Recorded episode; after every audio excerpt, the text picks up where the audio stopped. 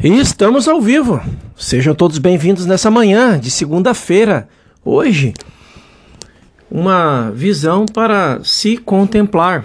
É a nossa mensagem, nosso estudo para melhor praticar a presença, já que Joel Salomão Goldsmith nos trouxe essa preciosa obra para que pudéssemos aplicar na nossa vida, vivenciarmos. No início dos tempos, no jardim do Éden, o homem era completo, inteiro e harmonioso. Um com Deus. Pela graça de Deus, tudo florescia em perfeita paz. Hoje, o que o homem vem tentando alcançar em busca de Deus é restabelecimento desse estado edênico, de paz e harmonia. Um estado em que não há guerra, mas amor, um estado em que não se tira nada dos outros, mas sim se compartilha. Ao compartilhar um poder sobrenatural, o homem espera conseguir recuperar o antigo estado de bem-aventurança na terra. Deve ficar claro, contudo, que, em sua tentativa de encontrar a harmonia, ele age de maneira errada e no lugar errado. A harmonia individual e a paz do mundo nunca serão estabelecidas pela busca de um poder sobrenatural. É preciso voltar ao seu estado edênico original, isto é, sua unidade com Deus.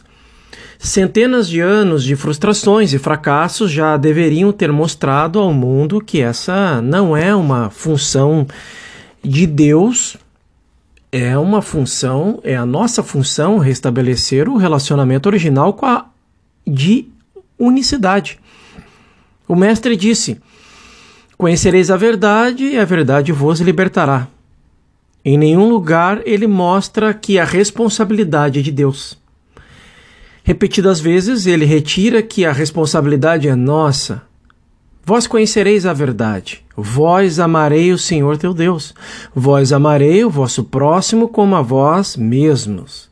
Vós deveis orar pelos inimigos. Vós deveis perdoar setenta vezes sete.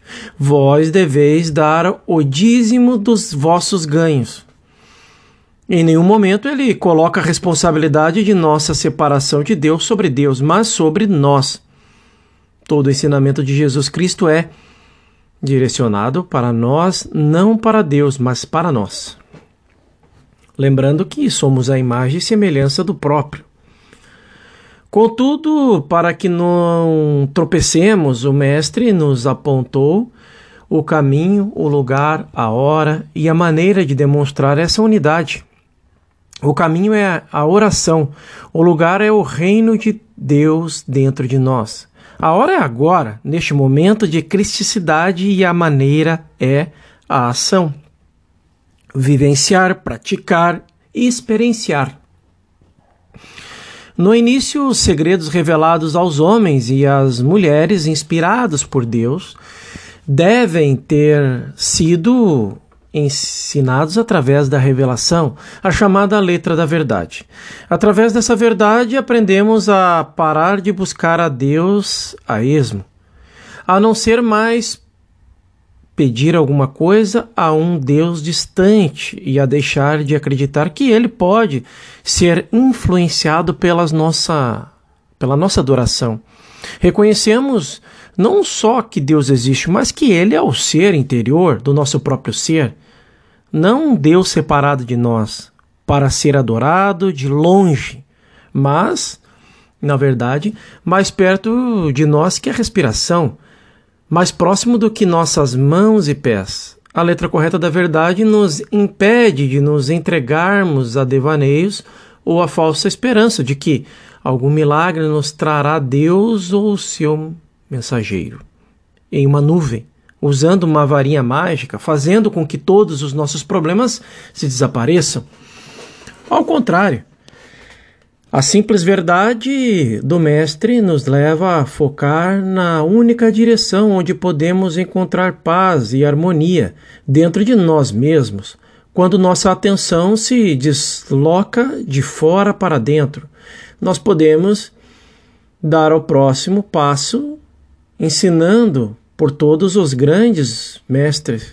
Busque Deus dentro de você, bata e, se necessário, implore, mas sempre dentro de você. A visão da unidade deve ser sempre o farol de luz em nosso caminho ascendente. Eu e o Pai somos um através da contemplação do Pai interno. Eu e o Pai se moldam definitivamente e se mesclam em um só. E a antiga unidade é estabelecida. Eu e o Pai, meu Pai, somos um. Portanto, não é mais uma percepção intelectual, mas uma relação manifestada visivelmente pelos frutos dessa unidade. Não mais buscamos nem precisamos de favores. O espírito interior se desdobra e se revela, se expande agindo em nós, através de nós. A aceitação de um poder de bem e um poder de mal não mais nos escraviza. Descansamos serenamente em um único poder, pois não há mais poderes contra os quais lutar e nem os quais temer. É para isso que não precisamos rezar para um grande poder interceder por nós. Aquilo que durante séculos o mundo considerou poder e para o qual ele foi buscar um Deus, não é poder. O poder está na pequena voz silenciosa. Em algum momento dessa busca por Deus, essa união indissolúvel com o Pai começa a ser reconhecida e sentida. A letra da verdade, verdade se torna menos importante à medida que o espírito se torna vital. O espírito que até então conhecemos apenas através da leitura ganha vida em nós. E nós vivemos na verdade que, quando praticada, vivenciada, experienciada, torna-se a própria presença de Deus, revelado como princípio criativo, mantenedor e sustentador não nosso servo a conceder favores, mas a sabedoria infinita do universo. O amor divino em tudo que há. A mensagem messiânica dada ao mundo há dois mil anos atrás está se cumprindo em nós agora. Deus é amor.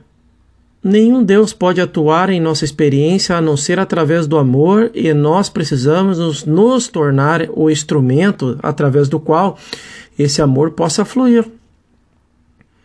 Daí em diante, o mandamento: amarás o Senhor teu Deus de todo o teu coração e ao teu próximo como a ti mesmo, só terá significado para nós na proporção do nosso amor.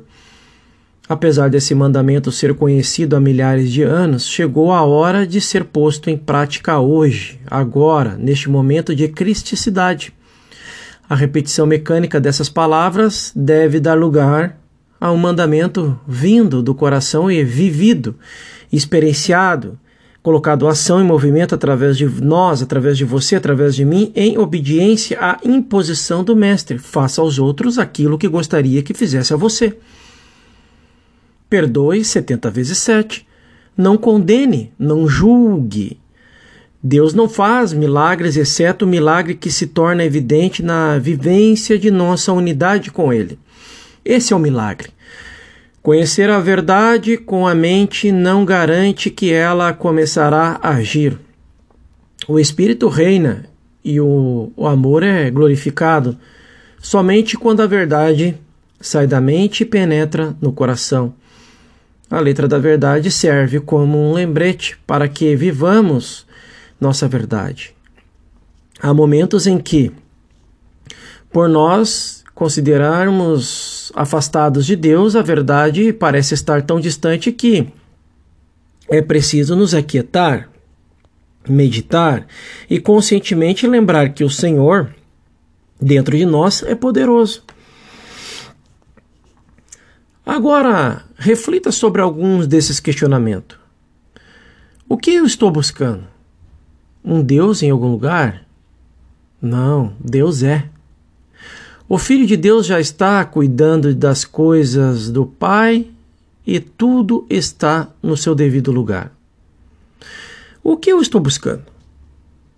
Um Deus mitológico e no céu? Uma estátua? Uma escultura? Estou procurando por um homem ou uma mulher para influenciar a Deus em meu nome? Não.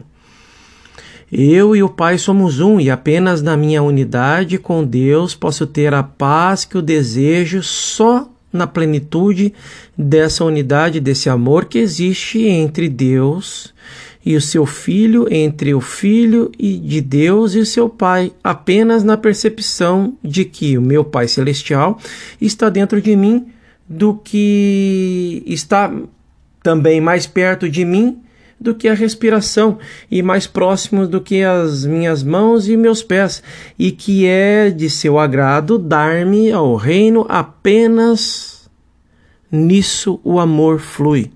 Um amor que parece estar fluindo de mim para Deus e voltando de Deus para mim, mas que na verdade é uma interação dentro da unidade do meu ser, na percepção da minha unidade com o Pai. Então, o Mestre nos ensinou que os seres humanos, por si mesmo, nada podem fazer, mas unido com o Pai interno se torna um. Unidos podem fazer todas as coisas, como filhos de Deus, eternos e imortais. Somente quando o Espírito de Deus está sobre nós e habita em nós é que nos tornamos filhos de Deus. E a quem pode fazer isso para nós, a não ser nós mesmos? O caminho que nos foi dado é a oração e a meditação, uma forma iluminada de oração, tal como Elias ensinou Eliseu. Olhe para o alto e veja se consegue me ver sendo levado num redemoinho. Levante os olhos para os montes e de onde vem o seu socorro. Eis que o reino de Deus está dentro de você. Eliseu desejava o manto de Elias e o manto de cristicidade, isto é, ansiava ser profeta quando Elias estava prestes a se elevar a um estado superior de consciência. Eliseu pediu-lhe um grande favor, que o manto de Elias lhe fosse dado. Mas Elias, um dos seres mais iluminados de todos os tempos, sabia que não podia simplesmente dar-lhe o seu manto, mas que Eliseu deveria estar pronto para merecê-lo. Para tal, Elias lhe mostrou: Se me vires quando eu for tomado de ti, assim te fará. Se no momento que eu sumir de vista, me vireis como eu sou, desaparecendo numa nuvem, meu manto cairá sobre teus ombros. Elias não poderia conceder uma sua grande sabedoria espiritual, nem mesmo Eliseu, mas este poderia adquirir a consciência espiritual para si mesmo, se a sua visão pudesse subir tão alto a ponto de reconhecer que não há morte, não há separação, há apenas uma ascensão na consciência, se ele próprio pudesse ascender a esse nível supremo da consciência, se tornaria um profeta à altura de Elias. E ele conseguiu, iluminou-se a tal ponto que viu Elias subindo aos céus num redemoinho e, em virtude de sua unidade, consciente com Deus, viu a imortalidade do ser individual e a eternidade do homem em sua plenitude. É nossa responsabilidade contemplar a visão e, em seguida, colocá-la em prática. Sempre houve e sempre haverá mestres. Os iluminados sempre estiveram no meio de nós, mas o Mestre disse que são poucos os operários. São poucos os operários dispostos a se reconciliar com Deus, dispostos a contemplar a alma dentro de si e deixá-la transbordar em atos de amor. Se alguém disser, eu amo a Deus e odiar o seu irmão é um mentiroso, pois aquele que não ama o seu irmão, a quem vê, como pode amar a Deus a quem não vê? Este é um questionamento. Se o mestre não tivesse lavado os pés dos discípulos, o mundo nunca teria aprendido a, que a função do mestre era servir. A função do iluminado é servir aqueles que ainda não conhecem a sua verdadeira identidade.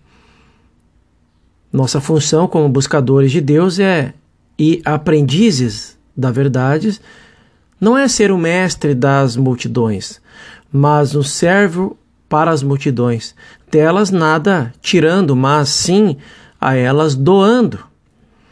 O reino de Deus não está aqui ou ali, mas dentro do nosso próprio ser e encontraremos através do amor. Ame o Pai que está dentro de você e manifeste esse amor como amando o seu próximo. O próximo que não é apenas o seu amigo, mas o próximo que é seu inimigo e aquele que assintosamente o persegue. De acordo com o mestre, é melhor dedicar tempo e atenção a um único pecador humilde do que aqueles 99 que se consideram autossuficientes. Enquanto houver um único indivíduo santo ou pecador buscando ajuda, é nosso dever atender esse pedido. Se alguém não está pronto para responder ao nível espiritual, não está pronto para o completo se desdobrar se desabrochar da verdade. Mas, por, seu, por ser o nosso próximo, podemos pelo menos ajudá-lo e a evoluir em seu nível de consciência. Com a paciência, esperemos um ou dois virem a nós doze, setenta, duzentos, e então compartilhemos com eles o pão da vida, o vinho e a água. Esses sim serão capazes de saborear, desfrutar e assimilar essa oferta. Ao encontrarmos a verdade, vamos guardá-la como uma pérola de grande valor e mostrá-la ao mundo através de nossa vivência. Quando alguém se aproxima atraindo, atraído não só pelos pães e peixes, mas por ter percebido a natureza dessa verdade e pede pão, água, vinho e vida eterna, vamos compartilhar, compartilhá-la da mesma forma. Ninguém será chamado para fazer algo maior do que seu entendimento, porque seus lábios só expressarão aquilo que o Espírito do Senhor Deus lhe inspirar no silêncio para o qual foi convocado. Caso contrário, não dirá nada. O amor é a resposta. O amor a Deus, o amor à verdade, o amor ao nosso próximo. De agora em diante, nós que estamos praticando a presença deveremos ter como missão revelar que experimentamos Deus à medida que expressamos, isto é, quando o deixamos fluir através de nós na forma de amor, verdade, serviço e muita dedicação. O poder do amor só pode ser liberado de dentro de nós. A presença de Deus se torna disponível na terra como no céu através da experiência da união consciente. Isso requer esforço e sabedoria maiores do que demonstrou Eliseu quando viu seu mestre subindo. No redemoinho, ou mesmo uma visão mais ilimitada do que os discípulos tiveram quando testemunharam a transfiguração. O mestre foi capaz de se transfigurar, mas para que os discípulos tivessem a visão e pudessem contemplá-la, algo maior foi necessário. O mestre não podia revelar a transfiguração, só podia experimentá-la para testemunhar a revelação. Ela só poderia acontecer na consciência dos discípulos. Muitos milagres podem ocorrer em nossa experiência, mas apenas as pessoas suficientemente sintonizadas se darão conta de que aconteceu. Temos olhos e não vemos, temos ouvidos e não ouvimos. O milagre da transfiguração só precisa ser contemplado. Ela acontece neste mundo a cada dia, a cada minuto, a cada dia, e no exato lugar onde estamos, se ao menos abrirmos os nossos olhos para contemplá-la. A transfiguração não é uma experiência de dois mil anos, e não, e não nem tampouco a crucificação e a ressurreição ou a ascensão. Essas experiências ocorrem a cada momento, em cada dia, onde quer que haja um ser iluminado para vê-las. O lugar em que estamos é solo sagrado, e se tivermos a visão para contemplar Elias subindo, a visão para contemplar o Mestre na experiência da transfiguração, da ressurreição e da ascensão, só depende de nós. Depende de você, de, depende de mim. Até que ponto queremos ver a transfiguração? Até que ponto queremos testemunhar a ressurreição e a ascensão? Nossa experiência acontecerá nessa proporção. O que isso significa? Oração, a oração de contemplação interior, a oração da meditação, a oração da expectativa de saber que o Pai se revela sempre e a qualquer momento. Deus não fora de si mesmo, na mente, no coração ou na alma de ninguém. É o homem que deve se abrir para ele. A vida de Gautama, o Buda, ilustra isso. No dia em que Gautama percebeu que havia mal no mundo, pecado, doenças, pobreza e morte, ficou horrorizado, atormentado de tal uma forma que deixou sua posição de príncipe, sua enorme riqueza e provavelmente o que é mais importante para qualquer homem, sua esposa e seu filho abandonou tudo isso e se afastou como um mendigo, buscando a verdade com o propósito de descobrir o grande segredo que removeria da terra o pecado, a doença e a limitação. Foi um apelo tão forte que ele quase seguiu todo e qualquer mestre ou ensinamento que prometesse levá-lo à resposta.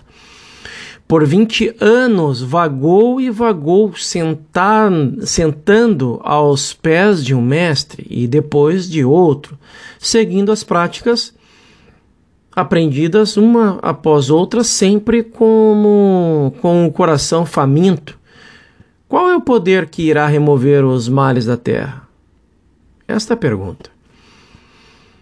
Depois de perder toda a esperança de que os ensinamentos e os mestres lhe dariam a resposta, depois de ter se sentado debaixo de uma árvore, veio. Bah, é, ele meditou dia e noite até que a grande revelação lhe foi dada. Tais males não são reais, são ilusões. As pessoas os aceitam e, como consequência, odeiam, temem, idolatram esses males, quando na verdade eles só existem na mente do homem, através das suas crenças, convicções. A mente do homem criou as condições do mal do mundo e as perpetuou. Não foi Deus que se impôs sobre Gautama e fez ele o iluminado Buda. Foi a devoção e a paixão de Gautama na busca de Deus, evidências pelo sacrifício de si mesmo, de sua vontade de viajar por toda a Índia, procurando algum uma pequena faceta da verdade até que naquele momento, ao atingir um um grau suficiente de iluminação espiritual, a verdade se revelou a ele. Mas poderia ter sido, poderia ter ocorrido também lá no castelo, Deus está em todo lugar. Onde você está, aonde eu estou, é solo sagrado. Na realidade, não sabemos o que levou Jesus Cristo à experiência que finalmente o em sua completa cristicidade, mas isto nós sabemos sabemos quando ele veio para revelar o que tinha aprendido e disse: Pedi e vos será dado, procurai e achareis, batei e vos será aberto, indicando que à medida que buscamos, batemos e almejamos na pro proporção em que encaminhamos, porque caminhar e experienciar e agir o processo requer de nós para dentro de nós mesmos, é a resposta nos é revelada. E isso não acontecerá se esperarmos algum Deus do lado de fora que se ponha sobre nós com um cajado na mão punindo, condenando, sendo vingativo. Isso não existe. Se quisermos nos tornar mestres em música, ou em idioma, ou em artes, Deus pode nos inspirar, mas cabe a nós pesquisar, estudar e praticar todos os dias, até que aquilo que estamos buscando se abra de dentro de nosso próprio ser. Acredito que Deus é quem planta em nós o desejo de encontrá-lo. Se ele não executar essa função inicial, nunca teremos sucesso. Há um poder divino em cada um de nós, nos estimulando a bater e a buscar, mas não é Deus que pode fazer isso por nós e nem nos poupar de anos de meditação para levantar o, o véu, rasgar o véu e alcançarmos o estado superior da consciência, possamos então contemplar Jesus ressuscitado. O Cristo ascendido, o Cristo a consciência, a luz, a centelha divina, a perfeição, a imagem e semelhança do próprio a partir da inspiração divina, Gautama persistiu e lutou e orou por 20 ou 21 anos, até que o véu se levantou, clareando-lhe a visão. O mesmo acontece conosco. Nenhum Deus milagroso e distante descerá à terra para nos mudar e revelar suas maravilhas e suas glórias se ficarmos sentados de braços cruzados. A responsabilidade é sua e minha. O simples fato de nos sentarmos por horas em silêncio e em paz como mensagem para com a mensagem de Deus já é uma prova de que fomos tocados pelo Espírito e, e convidados para um banquete. Mas também não vamos ficar a vida toda meditando. A meditação ela deve ser feita diariamente, em pequenos períodos. Mas, se necessário, para termos o primeiro vislumbre desse grau de consciência, que assim seja o início, ficando um tempo maior meditando. Mas ela, a contemplação e a meditação, ela deve ser feita diariamente, como oração. O grau e a intensidade com que batermos e buscarmos e desejarmos determinará o grau da visão a contemplar. Alguns verão um pouco, outros verão bastante, e ainda outros verão tudo, cada um na sua medida, cada um na sua caminhada. Jamais deveremos nos comparar como uh, com qualquer pessoa que seja nessa caminhada. Cada um está num grau de evolução, cada um está num grau de ascensão. Conforme vamos intensificando o estudar, o trabalhar e o ajudar, vamos evoluindo cada vez mais rápido, cada vez mais é, ascendente. Acima de tudo, o sucesso irá depender do sigilo de mãos dadas com sagrado, da busca interna. Se a busca por Deus é sagrada por nós, nunca permitiremos que ela seja contaminada ao ser exposta ao mundo. Não usaremos um manto sagrado em público e nem teremos uma postura hipócrita diante de nossos amigos. Exteriormente iremos parecer como todas as outras pessoas, mas interiormente nos lembraremos da natureza sagrada da busca de um Deus que manteremos em segredo, demonstrando-a apenas por nossos atos, ou seja, pelo exemplo, não por palavras ditas ou por algum tipo de conversão, mas sendo vivenciada na prática. Isso não significa que devemos oferecer um copo, não devemos, né, oferecer um copo de água, mas ao fazê-lo, lembremos-nos de que quem a recebeu terá que beber por si mesmo, voltar e pedir mais por sua própria vontade. Cada um tem o direito de escolher, caso queira, o tipo de religião a seguir. Mas não precisamos de religião e religiosidade nenhuma. Essa é a liberdade que devemos nos dar a cada um, permitir que tenham sua própria vontade até que a semente seja plantada, enviando-os em busca de um santo grau.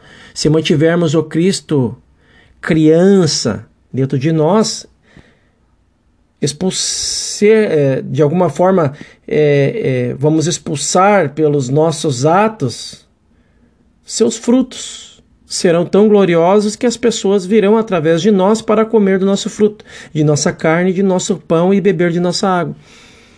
O objetivo da busca é a união. Desejamos nós reunir aqueles de quem nos separamos após a expulsão do jardim do Éden ou após a experiência do filho pródigo.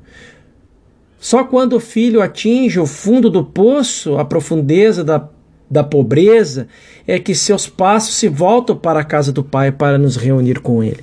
Muitas vezes as pessoas é, vão vir pelo pior momento, na maioria das vezes é. Quando a pessoa percebe que existe algo a mais do que os próprios interesses pessoais do ego.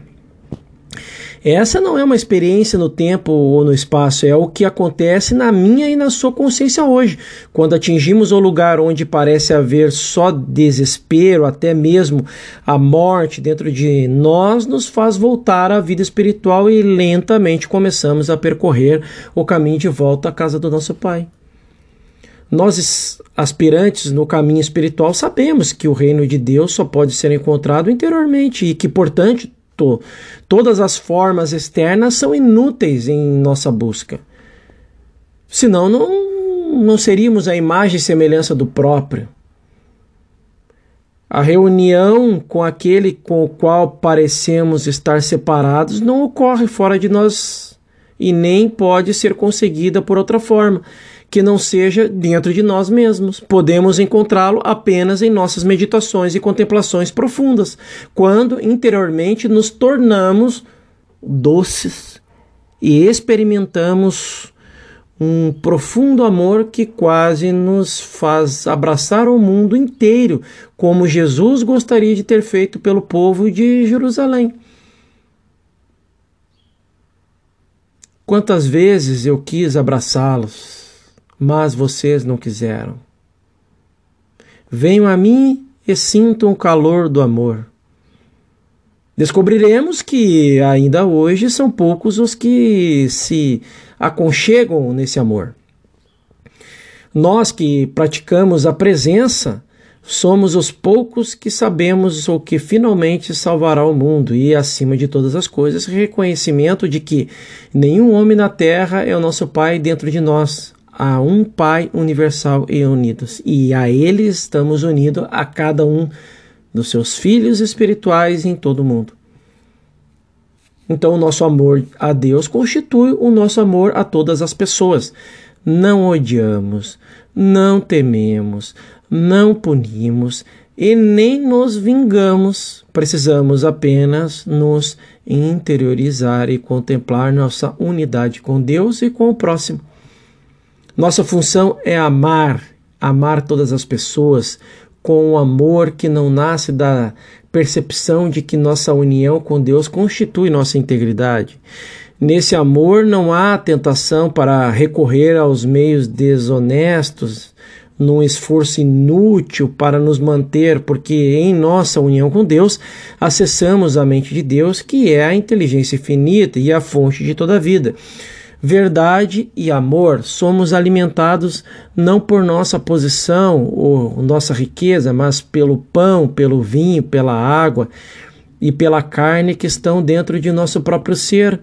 Esse é o segredo que cura as doenças, reforma o pecado, supera a falta e a limitação e nos une não apenas com nossos parentes e amigos, com, mas com todas as pessoas da terra com quem nos envolvemos, mesmo que elas ainda não conheçam a nós nem o amor que sentimos por elas, mas nós sabemos que o nosso conhecimento é suficientemente para saber a, transmitir, ser transmitido àqueles de dentro do nosso círculo, por exemplo. Oramos e meditamos em silêncio, olhamos para o mundo sem usar qualquer espécie de força, nem mesmo mental, e abdicamos de toda a oposição. A renúncia aos nossos uso dos artifícios do mundo é o único meio para estabelecer a paz na Terra. Pode levar-nos anos, até mesmo séculos, antes que ele venha. Isto é, antes que seja manifestado na terra e no céu, porque o número de pessoas neste vasto universo praticando conscientemente a presença ainda, ainda é pequeno.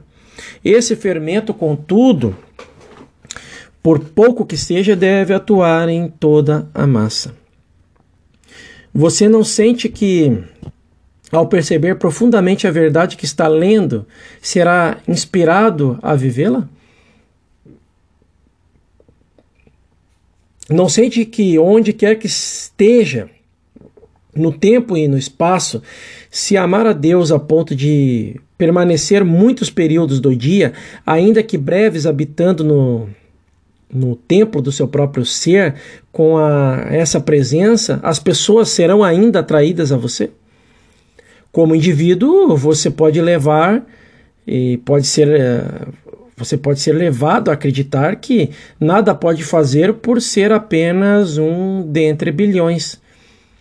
Mas se você olhar para as grandes luzes espirituais do passado, entenderá o quanto isso é falso ao ver como alguém é chamado de Gautama, o Buda, alguém chamado chamado Jesus ou Cristo, ou como Saulo, Paulo influenciaram não apenas sua própria geração, mas as gerações seguintes e influenciarão as que ainda estão por vir. Pense na influência que o único indivíduo pode ter através da graça de Deus, um indivíduo cujo único objetivo é encontrar Deus e resolver os mistérios da vida. Essa é a mensagem que doou a você e foi doado essa é a mensagem que estou dando a você. E não me importa o quão grande e poderoso você seja, por si mesmo, você não é nada.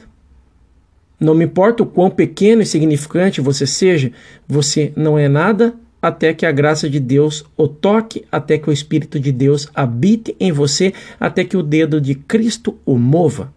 A partir daí, você é infinito, infinito em expressão, infinito e eterno em vida, infinito em poder, infinito em experiência, infinito como exemplo e como caminho. Mas nunca é você, nunca sou eu.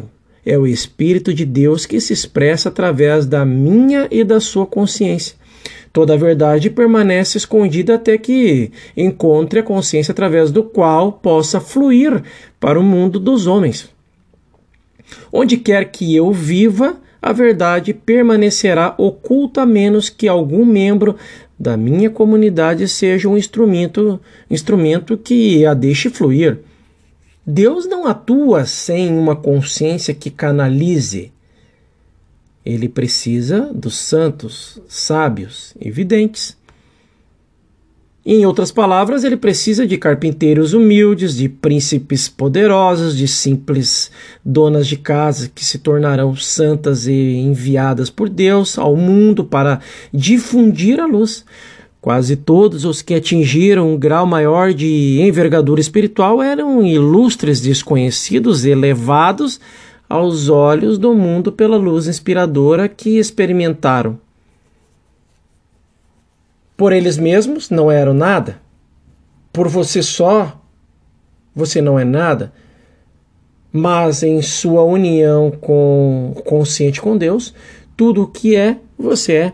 Tudo o que o Pai tem é seu. O lugar exato onde você está é solo sagrado, porque eu, eu e o Pai somos um. E eu e meu Pai, aí estamos. O mais alto nível a se atingir na consciência é aquele onde a presença espiritual entra no coração e você se dá conta de que isso aconteceu. A presença está dentro de você. Seu coração atinge uma nova dimensão quando você acolhe a presença entrando e, e é a sua responsabilidade alimentá-la para não perder o que ganhou. O que você ganhou é apenas um bebê e cabe a você deixá-lo evoluir até a plena cristicidade. Muitas vezes ao dia volte ao seu pensamento para o seu coração, não porque o seu coração físico tenha algo a ver com a manifestação espiritual, mas porque o coração é o símbolo do amor. Pensando assim, enquanto Cristo nele descansa, Volte o seu pensamento várias vezes ao dia para ele, reconhecendo que o bebê está lá glorificado, que o Cristo entrou e vive em você. É você que deve segurar o bebê para que não saia do seu coração e se perca. Ele está lá, mas é apenas um bebê. Precisa ser cuidado, nutrido, reconhecido e amado por você. Observe, observe-o crescer à medida que você aprende as formas de amar a Deus e as pessoas. Os dois maiores mandamentos jamais foram alterados. Amarás o teu Senhor teu Deus de todo o teu coração, de toda a tua alma e com toda a tua mente. Amarás o teu próximo como a ti mesmo. Nunca mais faça pedidos a Deus. Deixe esse bebê fazer isso por você. Ele não quer, não, não terá que pedir, pois se transformará no próprio pedido. Não busque Deus em troca de favores ou poderes estranhos para conseguir coisas. Volte seu olhar agora para o lugar onde você já sentiu aquela doce presença e sorria para ela. A sagrada e secretamente reconheça é, que ela está lá e cumpre sua função a serviço do Pai. Esse bebê é dado a você para restaurar os anos perdidos dos gafanhotos, reencaminhá-lo recaminhá-lo é, à casa do Pai e a sua união consciente com Deus.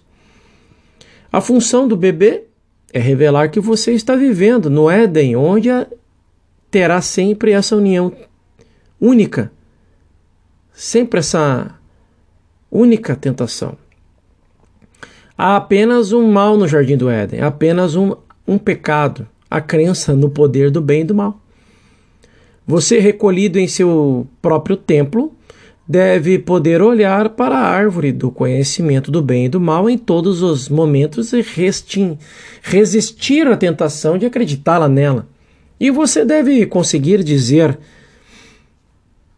por mais bonito ou feio que você se apresente, agora eu sei que isso não é verdade.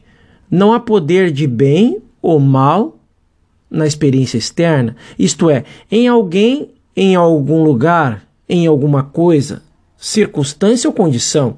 Deus em mim é o único bem, o único poder e a única presença. O único mal que existe é a crença num ser ou condição separado e fora de Deus.